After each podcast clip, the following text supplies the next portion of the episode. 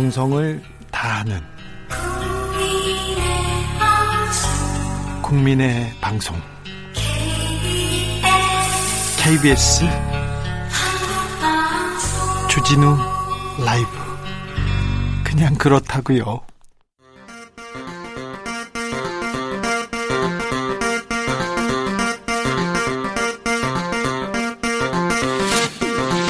주진우 라이브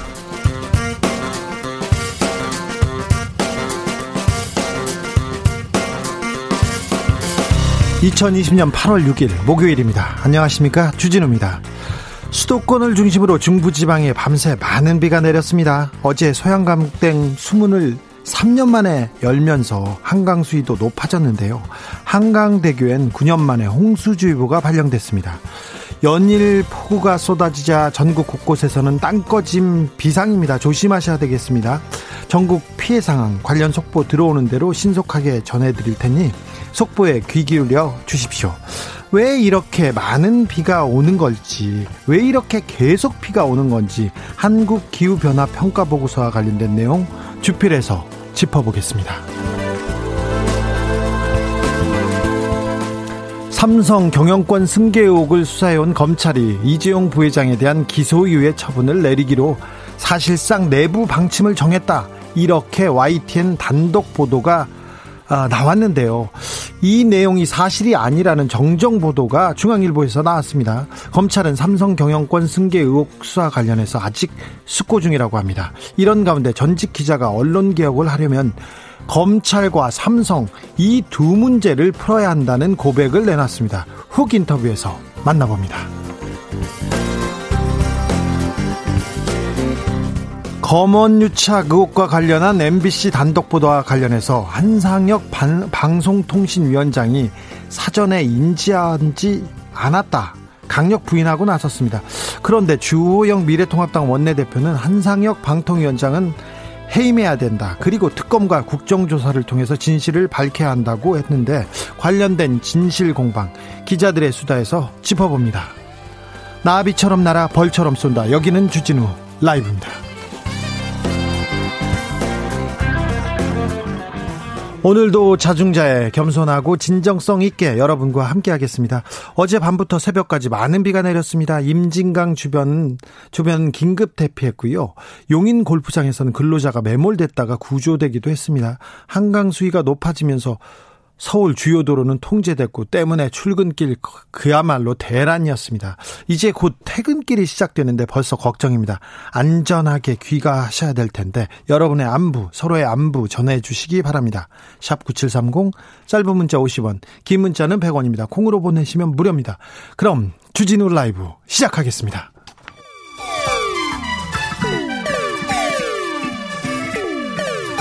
삼팔공호님 그 언젠가 나를 위해 시사를 던져주던 단발머리.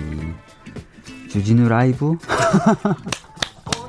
왜 이런 거 저 시키는 거 단발머리 휘날리며 늘 진실을 쫓겠습니다. KBS 일라디오 주진우 라이브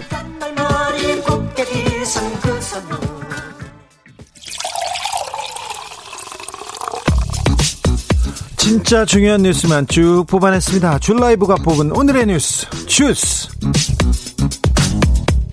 시사인 송재 기자 안녕하세요. 네 안녕하세요. 어, 폭우로 인한 피해가 큽니다. 피해 상황부터 살펴볼까요? 네, 강원도 철원 지역 보겠습니다. 엿새간 700mm가 넘는 기록적인 폭우가 쏟아졌습니다. 1년 강수량의 절반의 절반이 엿새간 퍼부은 건데요. 민통선 인근 마을 네 곳은 완전히 물에 잠겼습니다. 철원을 포함해서 강원도 8개 시군에서 1,200여 명이 경로당과 체육관 등 여기서 일시 피, 대피한 상태고요. 전국적으로 이번 폭우로 인해서 사망 16명입니다. 그리고 11명이 실종되었습니다. 16명이나 숨졌습니다. 네, 이재민은 991세대고요. 총 1,648명으로 집계되었습니다. 의암댐에서 선박 침몰 사고가 발생했는데요. 이게 상황 어떻습니까?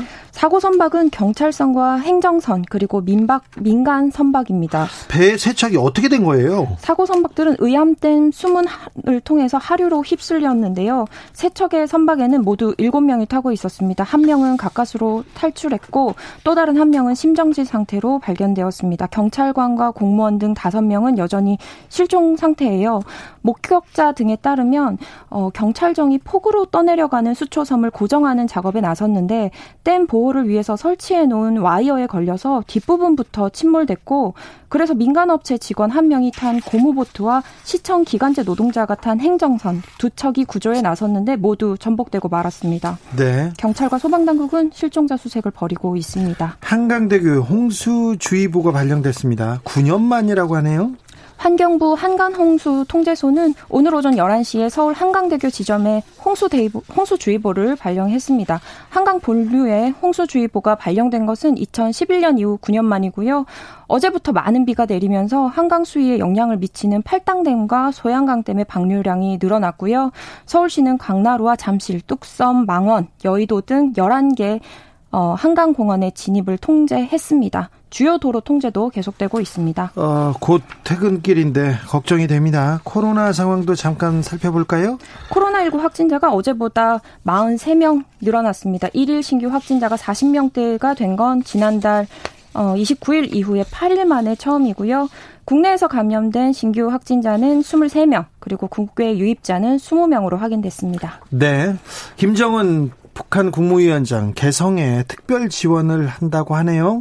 북한 조선중앙통신은 김정은 위원장이 당 중앙위원회 정무국 회의에서 코로나19 사태로 봉쇄된 개성 인민들을 위해 당이 식량과 생활 보장금을 특별 지원하도록 조치했다 이렇게 밝혔습니다.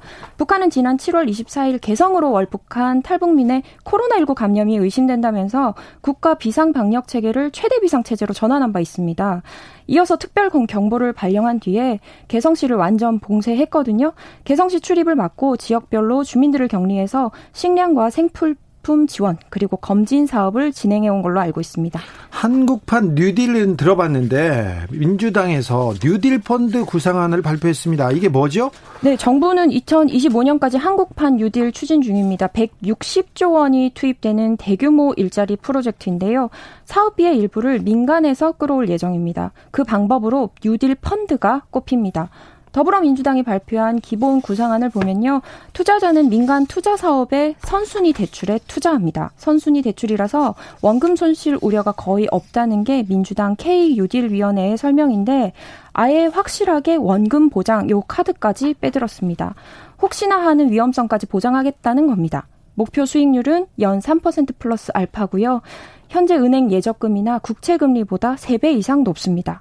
수익률은 이렇게 높은데 세금은 3분의 1 수준입니다. 3억 원을 기준으로 이보다 적게 투자하면 세율이 5%, 또 많게 투자하면 분리과세를 적용합니다.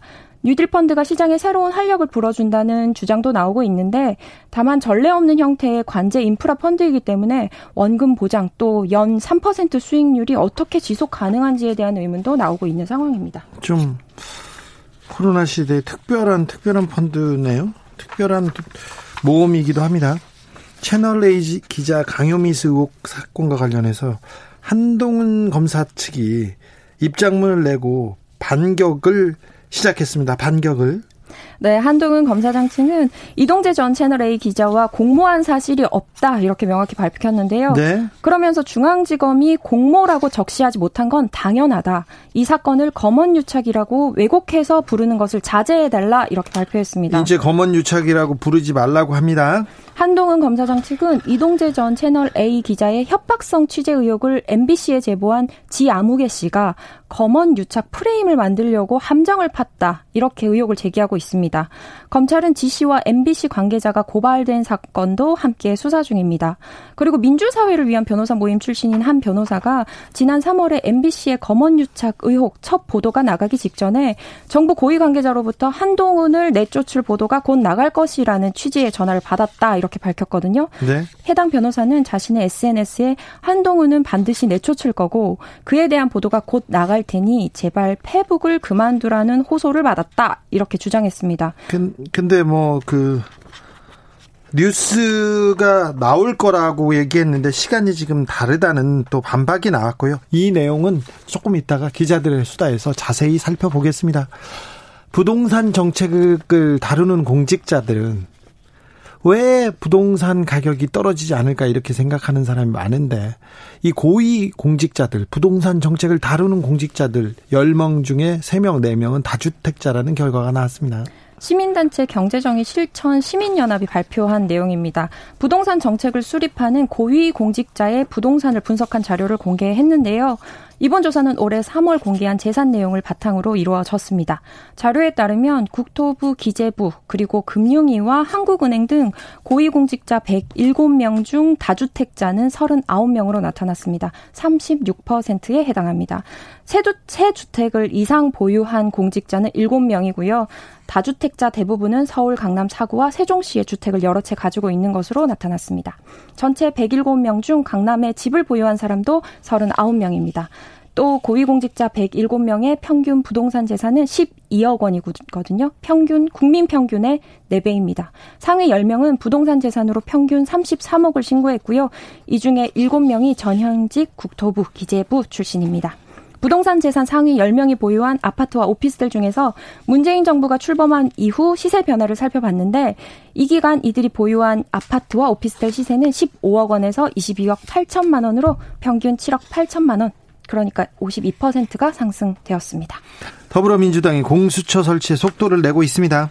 압도적인 과반 의석을 이용해서 부동산 세법 등을 속결, 속, 속전속결로 처리했는데요. 더불어민주당이 다음 과제로 공수처 설치 방점을 찍었습니다. 부동산에서 이제 공수처입니다.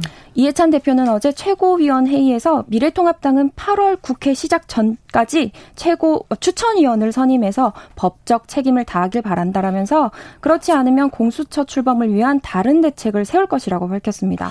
어, 지금 통합당이 그 위원회 추천을 하지 않으면 공수처법이 지금 굴러가지 않을 거거든요. 그러면 다른 법을 고쳐서라도 추천위원 구성을 마무리하겠다는 뜻인가 보네요. 그렇습니다. 이해찬 대표가 언급한 다른 대책은 결국 통합당이 추천위원을 내지 않아도 공수처장을 임명할 수 있게 어, 법을 고친다는 방안인데요. 언제까지 언제까지 말을 하지 않으면 법을 고친다고 합니까? 어, 7, 뭐 이미 7월 15일로 정한 출범 시한은 지났고요. 예. 어, 지금 지난 4, 4일에는 본회의에서 공수처 후속 3법을 통과시켰고요. 입법 차원 준비도 마무리되었기 때문에 이제 얼마 걸리지 않을 것 같네요. 네, 곧 8월 전이니까요. 곧 마무리될 것 같습니다. 네. 음. 공수처를 7월 15일 날 출범하겠다고 했는데 지금 8월 이고요. 9월에도 좀 기약이 없는 것 같습니다. 그래서 민주당이 속도를 내는데 미래통합당은 여기에 대해서는 굉장히 지금 강하게 거, 그 거부하고 있어요. 통합당은 공수처 출범에 대해서 여전히 헌재 판단을 기다려야 한다는 입장이고요. 어제 통합당 법사위 간사인 김도읍 의원이 국회에서 기자회견을 열었는데 공수처법에 대한 헌법재판소 위헌 심판이 진행 중이고 판단을 지켜봐야 하는 것이 순리라면서 법을 개정해서 밀어붙인다면 저항이 딸 것이라고 말했습니다. 아니 그러면 근데 기다리는데 언제 헌재가 판결을 날지 모르잖아요. 그러니까 사실 늑장 대응을 계속 하겠다는 거죠. 뭐 공수처가 출범하면 살아있는 권력형 비리 수사는 불가능하다고 이렇게 주장하고 있습니다. 아니 살아있는 권력형 비리를 수사하라고 지금 공수처를 그 출범하자는 건데요. 결국 뭐 정권 입맛에 안 맞는 고위직을 다 공수처로 찍어낼 거라는 이런 속셈이라고 어, 주장하고 있습니다. 네, 오늘 검찰발 굉장히 큰 기사가 나왔어요. 검찰에서 이재용 삼성전자 부회장을 기소하지 않을 거라고 이렇게 보도가 나왔는데 곧 오보로 밝혀지긴 했습니다만 왜 이런 보도가 나왔을지 의구심을 품는 사람이 많습니다. 최종 처분 지금 눈앞에 와 있습니다. 네, 오늘 오전에 기소유예 처분 방침이 정해졌다는 보도가 있었는데요. 네. YTN발 단독이었습니다. 검찰이 어, 곧장 공식 부인했고요. 지금까지의 수사 결과를 종입, 종합해서 최종 처분을 위한 검토와 절차를 진행하고 있는데 그 시기나 내용에 대해서는 결정된 사항이 없다 이렇게 밝혔습니다. 검찰이 수사심의위원회가 이재용 부회장 사건에 대해서 수사 중단과 불기소를 권고한 지 한 달이 지나도록 결론을 내지 못하고 있는데요. 시간 끌기라는 비판의 목소리가 커지고 있고요. 그동안 검찰이 심의위원회 의결을 통상 1주에서 2주 내에 따랐거든요. 그걸 감안하다 본다면 이번은 좀 이례적입니다. 오늘 오후 3시에는 법무부가 검찰 인사위원회를 열어서 검사장급 이상 고위 간부의 인사를 논의했는데요. 이번 달 중후반으로 인사가 단행될 텐데 그전에는 수사가 매듭 지어질 것으로 보입니다. 이상하죠. 우리 검찰권이 우리 법이 삼성 앞에만 가면 사라집니다. 없어집니다. 삼성을 치해법권이라고 불러야 되는지 아 이렇게 좀 고민도 되는데요. 왜 검찰이 삼성 문제를 놓고는 이렇게 어려워할까요? 이 시대의 화두이기도 합니다. 이 문제에 대해서는 조금 있다가 이소룡 기자를 불러서 물어보겠습니다. 음, 의대 정원을 확대하자. 공공의료 중요한데 그 전공의들이 없다 이렇게 얘기했어요. 그래 지방에 가면 의사 찾기 어렵고요. 그런데 의대 정원을 확대한다고 했더니 이에 반발하는 전공의들이 파업을 하루 앞두고 있습니다. 하루 앞두고. 정부는 오늘 대화를 통해서 해결하자고 요청했는데요. 예? 어, 박능우 보건복지부 장관은 오늘 대국민 담화를 통해서 의대 정원 확충이 국민과 국가를 위해서 불가피한 결정이라는 점을 이해해 주기를 부탁드린다면서 우리나라는 전체적인 의사 수가 적으면서도 지역 간 의료 인력의 편차가 크다. 지역 의료 격차를 해소하고 감염병 등 특수 분야 의사를 확충하기 위해 의대 정원을 확대 방안 발표한 거다. 이렇게 설명했습니다. 아니 그런데요. 응급실, 중환자실 그리고 지방에 있는 병원, 외과 이런 데는 의사가 없다 된다고 아우성이지 않습니까? 그런데 그래서 늘려주겠다고요. 그런데 왜 안 된다고 합니까? 음, 왜 파업한대요? 역시 이제 뭐 의료 그 수준, 의료 수준에 대해서 의료 질의 하락을 우려하는 의사들의 목소리가 크고요. 특히 뭐 이번 파업에는 사실 환자 생명과 직결되는 응급실이나 중환자실, 수술실, 이런 투석실, 분만실, 필수 진료과 전공의도 업무를 중단하고 있거든요. 이분들이 업무를 중단한다고 합니까? 네, 진료 공백에 대한 우려가 있습니다. 그런데 서울대학병원들이나 뭐 주요 대학병원들은요 근무 일정 조정하면서 진료에 차질이 생기지 않도록 준비하겠다고 이렇게 밝혔습니다. 그리고 파업에 참고 참여하는 규모를 파악하고 또 당직 근무를 임상 강사나 교수가 대체하기로 결정했다 이렇게 안심하시라는 메시지를 보내긴 했습니다. 의료인이 부족하다고 해서 의대 정원을 늘린다는데 지금 환자 생명과 직결되는 응급실, 중환자실, 수술실, 분만실, 투석실에서 필수 진료 전공의도 파업에 참여한다고요? 네. 아, 참. 의사들이 지금 왜 그러는지 이해는 됩니다만 이거 좀 너무한 것 같습니다. 전공의들이 전공의들이 지금 전공의 협회에서 내일 파업을 예고했고요. 그리고 의사협회는 14일 파업한다고 합니다. 파업하는데 이유가 있겠죠. 이유가 있겠는데 저희가 한번 물어보겠습니다. 기회가 되시면 모셔서 제가 들어보겠습니다. 그런데 좀 화가 나네요. 화가 나네요. 네, 역시 의료질의 하락을 우려한다는 목소리가 가장 큽니다. 의료질 하락을 하락할 하락을 우려하는 사람들이 지금 생명과 직결되는 거기에서 파업을 하겠다고요? 네. 국민들의 공감을 얻기는 어려울 것 같습니다. 레바논 수도 베이루트에서 발생한 대형 폭발 피해. 아, 피해가 계속되고 있는데요. 어느 정도입니까?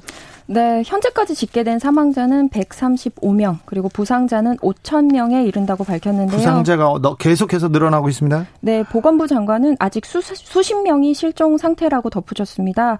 마완 아부드 베이루트 주지사는 폭발 피해는 어 150억 달러, 그러니까 우리 돈으로 약 17조 8천억 원에 이를 수 있다고 밝혔고요. 세계은행이 집계한 2019년 레바논의 GDP가 530억 달러거든요. 이번 폭발 사고로 GDP의 약 30% 가까이 피해를 입은 겁니다. 아부두 주지사는 이번 폭발로 최대 30만 명의 이재민이 발생했고요. 당국 당국은 이들에게 음식과 물, 피난처를 제공하기 위해서 노력하고 있다고 설명했습니다. 베이루트시 인구가 약 180만 명인데 어, 6분의 1이 집을 잃고 이재민이 된 셈입니다. 도시의 6분의 1이 지금 망가졌다고 봐도 됩니다. 6분의 1이 집을 잃었답니다. 네, 세계 각국은 베이루트 폭발 참사에 애도를 표하고 또 구호에 손길을 내밀고 있습니다. 어, 레바논 언론에서는 베이루트 폭발의 위력이 일본 히로시마에 투하된 원자 폭탄의 20%에서 30%에 이른다고 보도했는데요.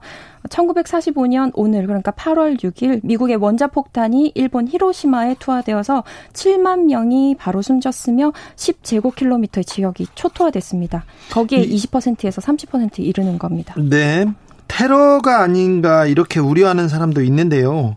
테러로 보진 않죠 레바논 정부에서는. 네, 앞서 한국 창고에 오래 보관되어 있던 인화성 물질인 질산 암모늄이 대규모 폭발한 것으로 추정한 바 있는데요.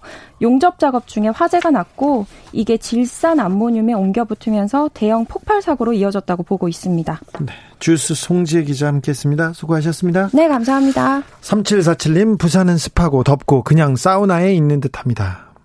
네. 라디오 재난정보센터 다녀오겠습니다. 조진주 씨. 교통 상황도 알아, 봐야죠 아, 교통 상황 걱정입니다. 지금 아침에 거의 지옥이었거든요. 도로가. 그래서 아, 걱정되는데 교통 상황 좀 알려 주십시오. 정현정 씨. 주진우 라이브.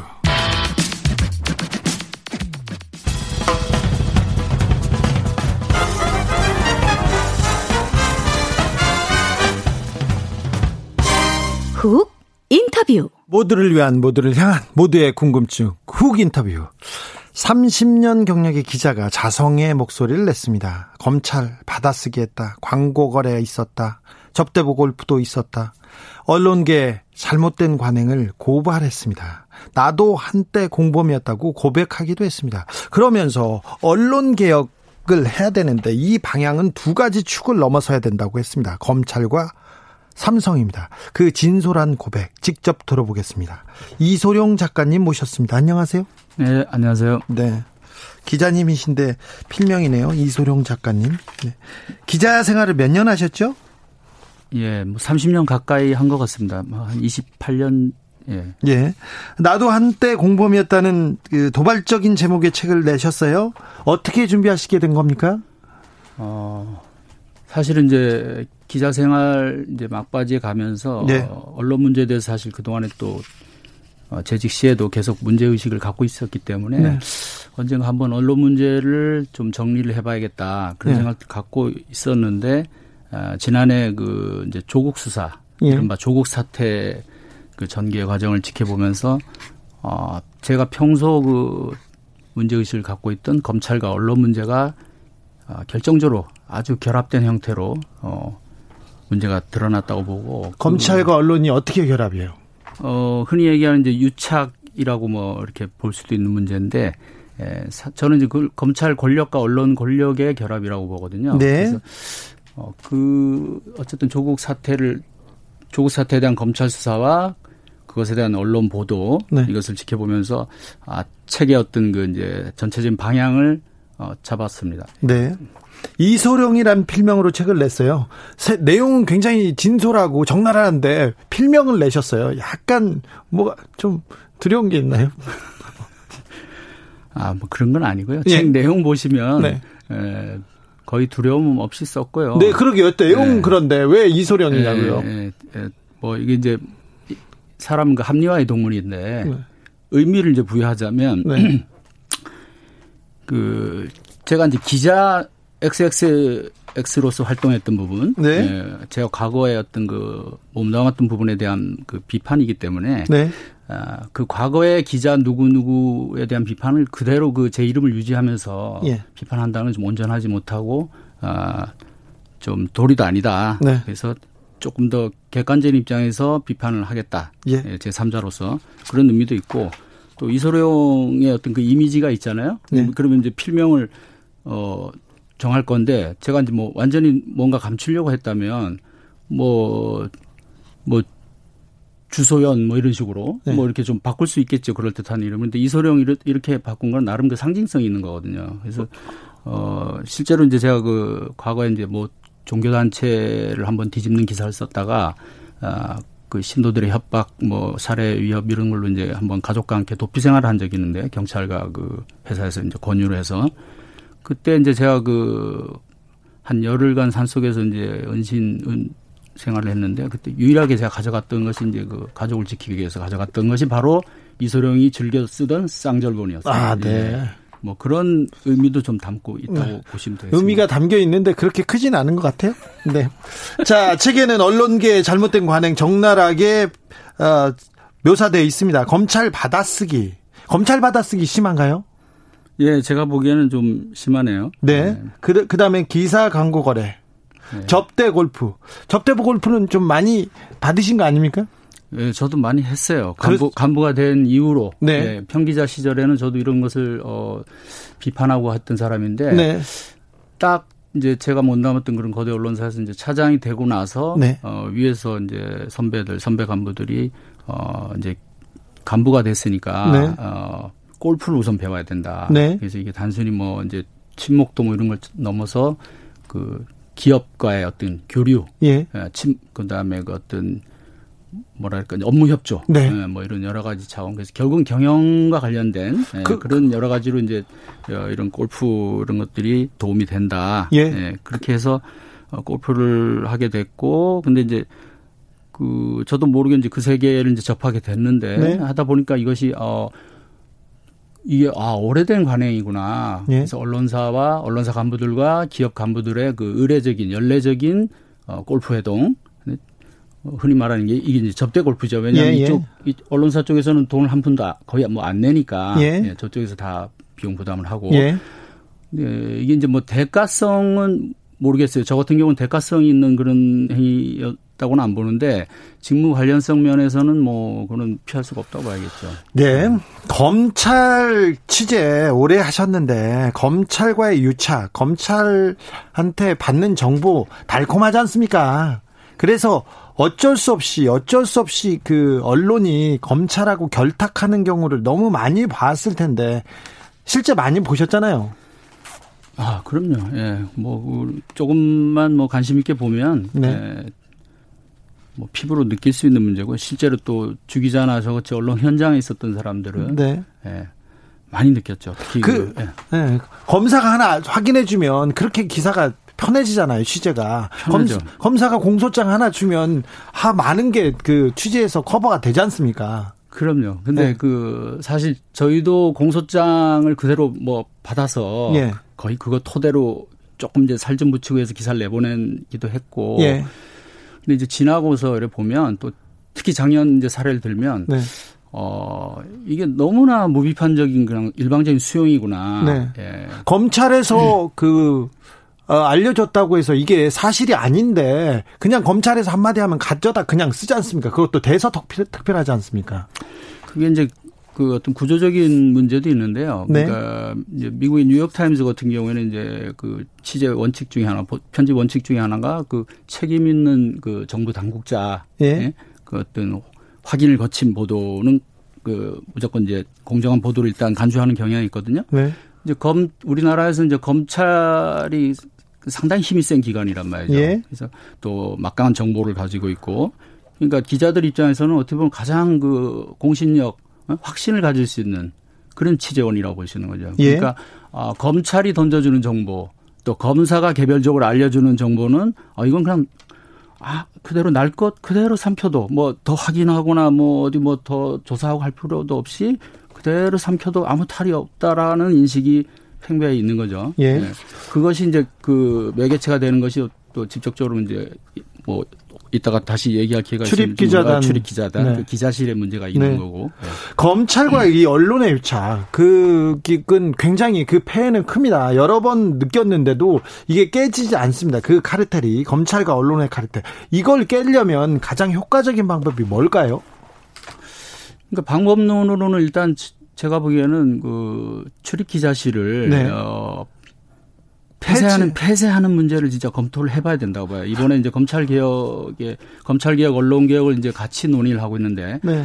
어, 두 가지가 결합, 두 개혁을 같이 논의할 수 있는 어떤 그 교집합적인 지점이 있다면 바로 이 기자실 문제가 아닐까. 여기서 너무나 배타적인 어떤 그런 정보 권력의 공유가 이루어지고 그것이 어 같은 언론사 간에도 어떤 그 위화감을 조성하고 또 그 피해는 결국은 아니 기자실의 그런 어떤 어, 일방적인 정보, 검찰로부터 이런 것들이 그대로 기사화되는 경우에 어, 검찰의 어떤 이익을 대변하고 그 피해는 그러면 결국 국민이 보는 거거든요. 네, 그게 고스란히 네. 드러나고 있지 않습니까? 그렇죠. 그런데 저도 출입 기자실, 기자단 폐쇄 이 정도는 해야 된다고 생각합니다. 그런데 언론에서 이 오랜 공생 관계를 스스로 깨지 않으려고 합니다. 검찰도 그렇고요. 검찰은 언론을 이용하고 언론도 검찰한테 편하게 어, 받았으니까. 그런데 우리 기자들이 이런 자성의 목소리 안 나옵니다. KBS에서는 어, 기자실 그 검찰 출입 기자단을 없애겠다고 얘기했는데 나머지 기자들이 지금 버티고 있어서 이 기자단이 지금 그 기자단이 아직도 견고하게 그 힘을 갖고 있습니다. 요거를 바꿀 수 있는 뭔 무슨 방법이 없을까요? 노무현 정부 때 우리가 그 실패했던 경험이 있잖아요. 예. 그때도 이제 기자실을 폐쇄한다고 그때는 검찰뿐만이 아니고 정부 각 기관에 그 네. 기자실에서 뉴스 브리핑 룸 형태로 그 그때 모든 방송국 그리고 한겨레 경향까지 다 반대하고 엄청나게 비판했었죠. 그러니까요. 그게 이제 결국은 그 언론의 이기주의인데 자사 편의주의고 네. 어 이게 이제 사실은 기관 입장에서도 그게 이제 편하단 말이죠. 모든 기자를 상대하는 것보다 예. 어, 여러 언론사를 상대하는 것보다 자 대표적으로 우리가 이렇게 딱 선정해 놓은 이 언론사들 너희들한테만 이렇게 주고 그럼 이 사람들이 열심히 보도를 해준단 말이죠. 그러니까 요 이제 틀을 깨야 되는데 그러려면 제가 보기에는 이건 뭐 조금 원론적인 얘기입니다만 언론이 어 스스로 내려놔야 돼요. 특혜와 특권, 특권 의식. 네. 아니 언론이 안 내려놓죠 그거를 아니 내려놔야죠 놔야 되는데 안 내려놓죠 어 이거를 이제 사실 강제로 너 내놔 이렇게 할 수는 없는데 네.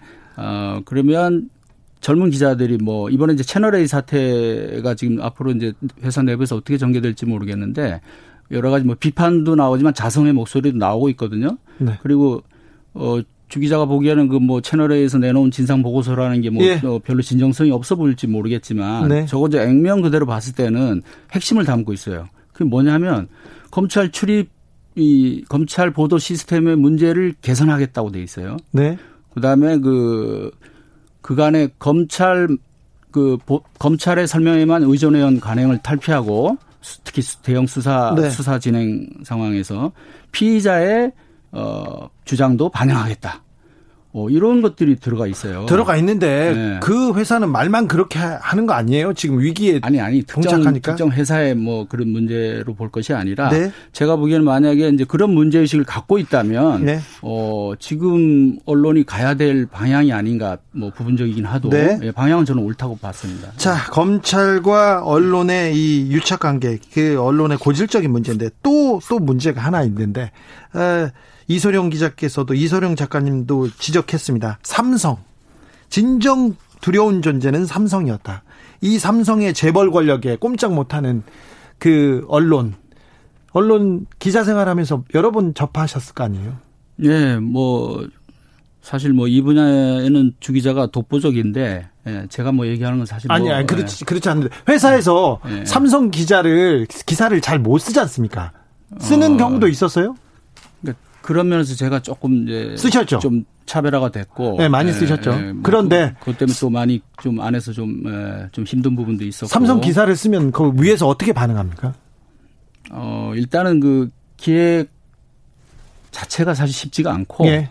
어, 그다음에 저 같은 경우 이제 뭐 여러 번 부딪힌 경우가 있는데 뭐 일단 데스 이 데스킹의 명목으로 그 압력이 좀 이제 세게 들어오죠. 예. 뭐 그래서 이래저래 어떻게 보면은 그 순화된 형태로 나가더라도 네. 그렇게 하거나 또는 뭐 이제 저도 겪은 바지만 심지어는 아, 아예 통으로 그냥 갑자기 기사가 날아간 경우 일단 나갔던 기사가 네, 그 자리 어, 광고로 채우고요. 뭐 그런 어 저도 뭐 광고로 채운지 잘 모르겠습니다. 어쨌든 네. 어 그런 경험도 있고 그 정도로 어 삼성의 힘이라는 건 사실 뭐 이런 특정 언론의 문제가 아니고 어 대한민국 언론의 모든 그 언론사에 해당되는 문제, 어떤 재벌 권력의 정점이잖아요. 네. 그리고 또 실제로 언론사에 엄청난 그 영향력, 도움을 그 경영적인 차원에서 도움을 주고 있고요. 예. 네, 이런 부분들이 언론사로서 현실적으로 그 무시할 수 없는 부분들이기 때문에 삼성에 대해서는 계속 어떻게 보면 의존적일 수밖에 없고 또 삼성에 관련된 문제 이번에 뭐 이재용 부회장 문제도 있었지만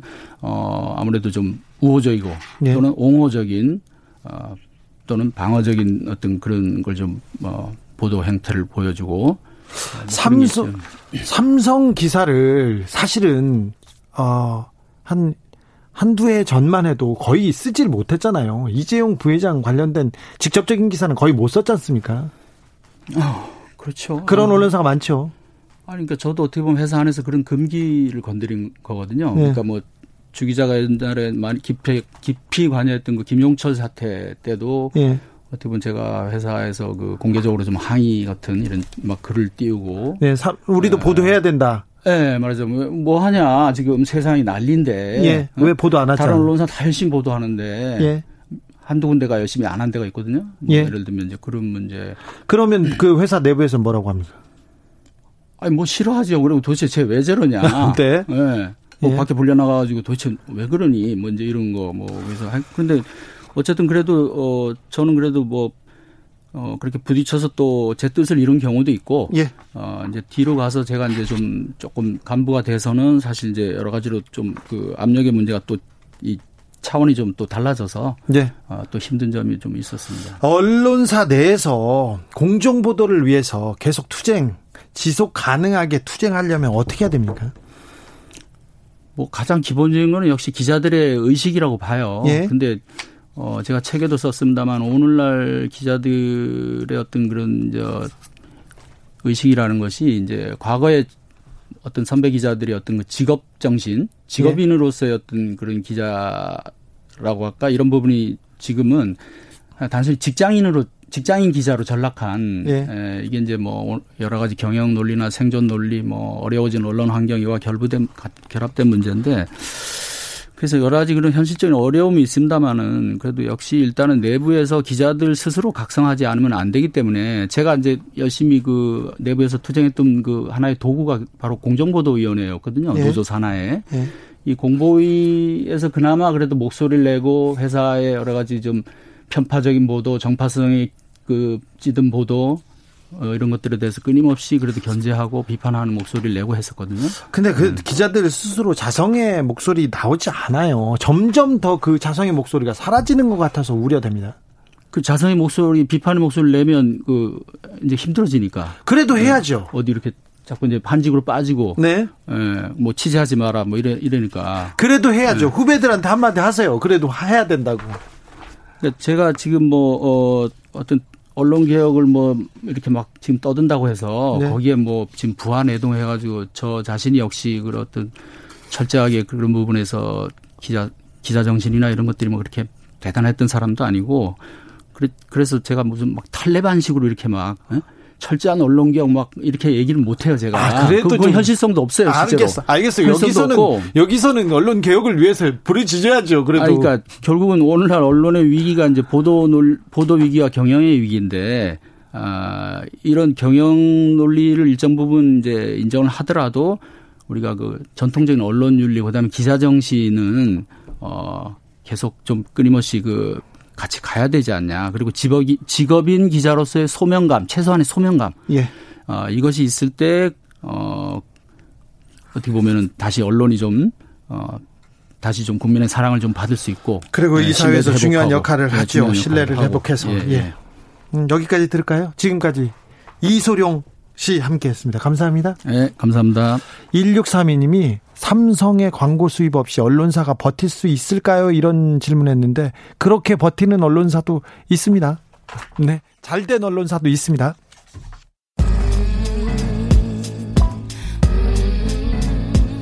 나비처럼 날아 벌처럼 쏜다. 주진우 라이브.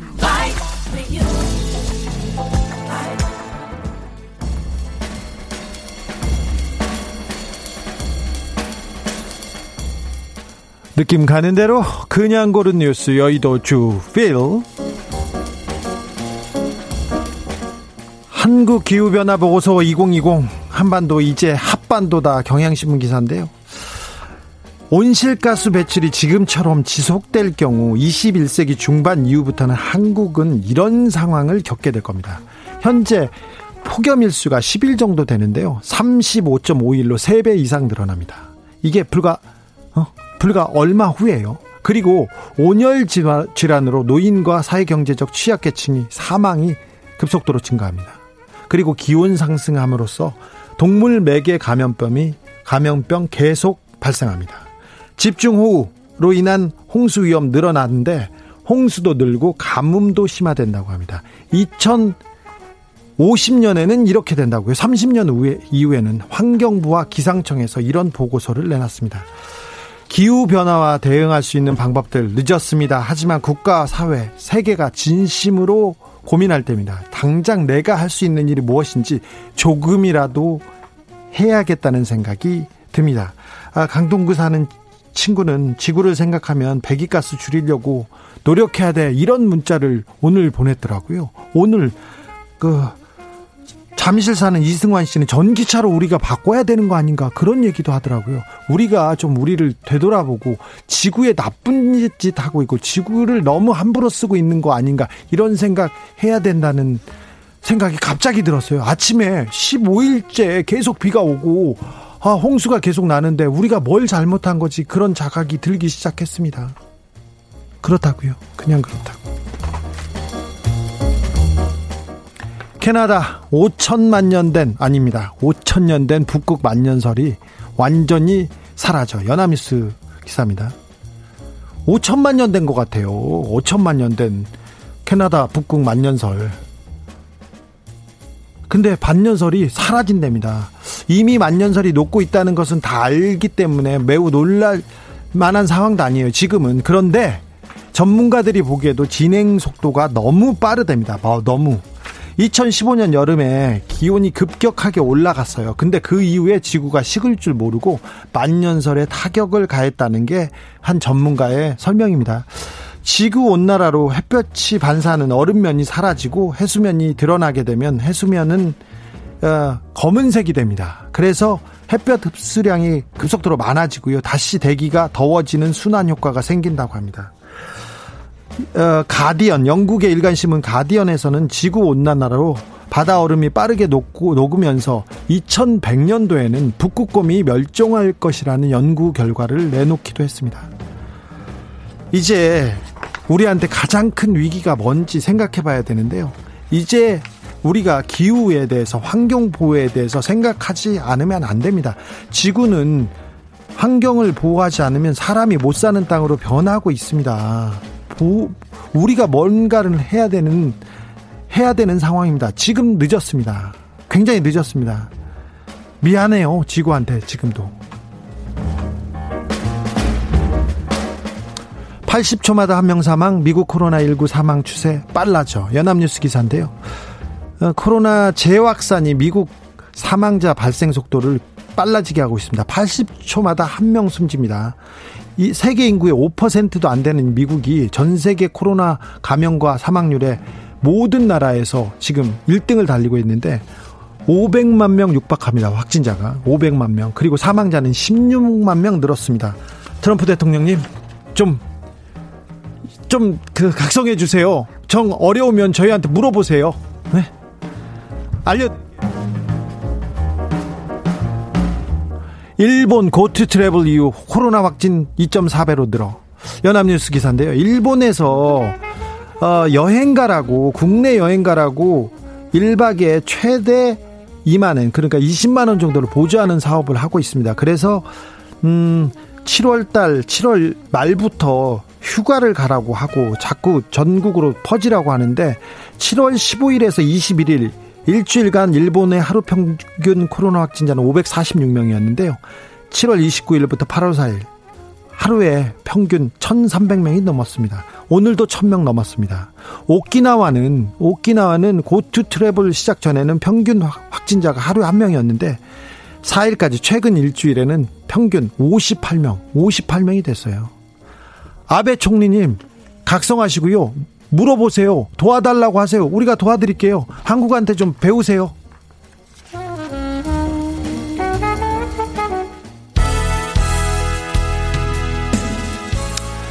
(93년이었어요) 환경 보전을 하자고 목소리를 높였던 때가 있었습니다 그런 때가 있었어요 그때 노래 듣고 오겠습니다 내일 내일은 늦으리 93년에도 내일은 늦었다고 했어요. 그런데 2020년은 우리는 얼마나 더 늦은 걸까요? 늦었습니다. 잠시 쉬었다가 저는 6시에 다시 돌아오겠습니다.